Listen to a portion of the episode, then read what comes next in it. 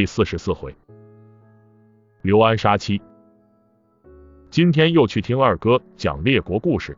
二哥说，列国时代有很多人都跟禽兽一样，他举了两个例子，一个是吴起杀妻求将，说吴起当年在鲁国当差，当时齐国讨伐鲁国，吴起想做大将军带兵迎战，可鲁国国君嫌他妻子是齐国人，怕吴起到时候辩解，吴起居然回家将自己的妻子杀死，拿着人头去见国君。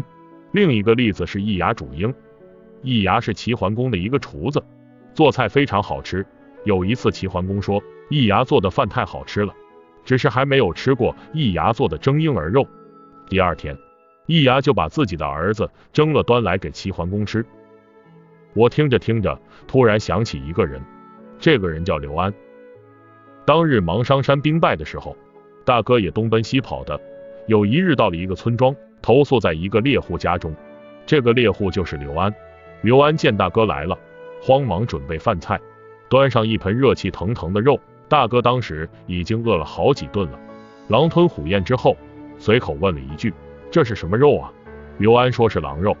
等第二天大哥要走的时候，去后院牵马，忽然发现一个妇人躺在厨房里，已经死了，两个胳膊上的肉都被割了，于是惊问这是什么人。刘安老实交代说这是他妻子，昨晚吃的就是他的肉。大哥事后说，他当时感动的哭了，可我觉得要是我的话，首先得吐了。要说吴起杀妻是为了求将，易牙煮鹰是为了讨好君主，按常理来看，刘安杀妻也是为了讨好大哥，以便取得点功名利益，但事实并非如此，这事或许只有我和孙乾知道。当日大哥终于遇到了曹操，把此事一说，曹操也很震惊，于是派孙乾拿了100两黄金给刘安送去。很多年以后，有一天我忽然想起这个人，于是跑去找孙乾，问起当时的情景。孙乾听我提起这个人，忽然有些紧张，我觉得不太对头，于是便连哄带吓，孙乾对我说了实话。原来当日孙乾来到那个村庄，恰巧刘安不在，据说上山打猎去了，跟村民随便聊起来，才知道刘安根本不是为了大哥而杀妻的，此人是个烂酒鬼，喝点酒就对妻子非打即骂，后来有次下手重了点，失手将妻子打死了。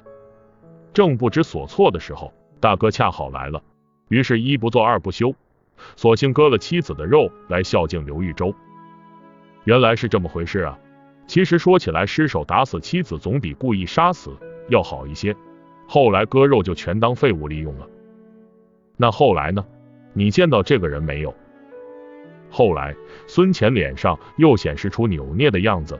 后来我就离开了，那100两黄金我也自己留下了。啊，被你贪了。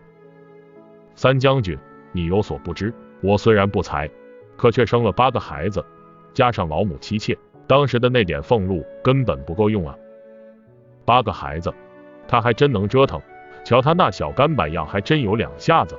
我临走的时候嘱咐孙乾，好好干，多赚点银子，否则小心哪天你家揭不开锅，就是把你煮了都不够你那8个孩子吃一顿的。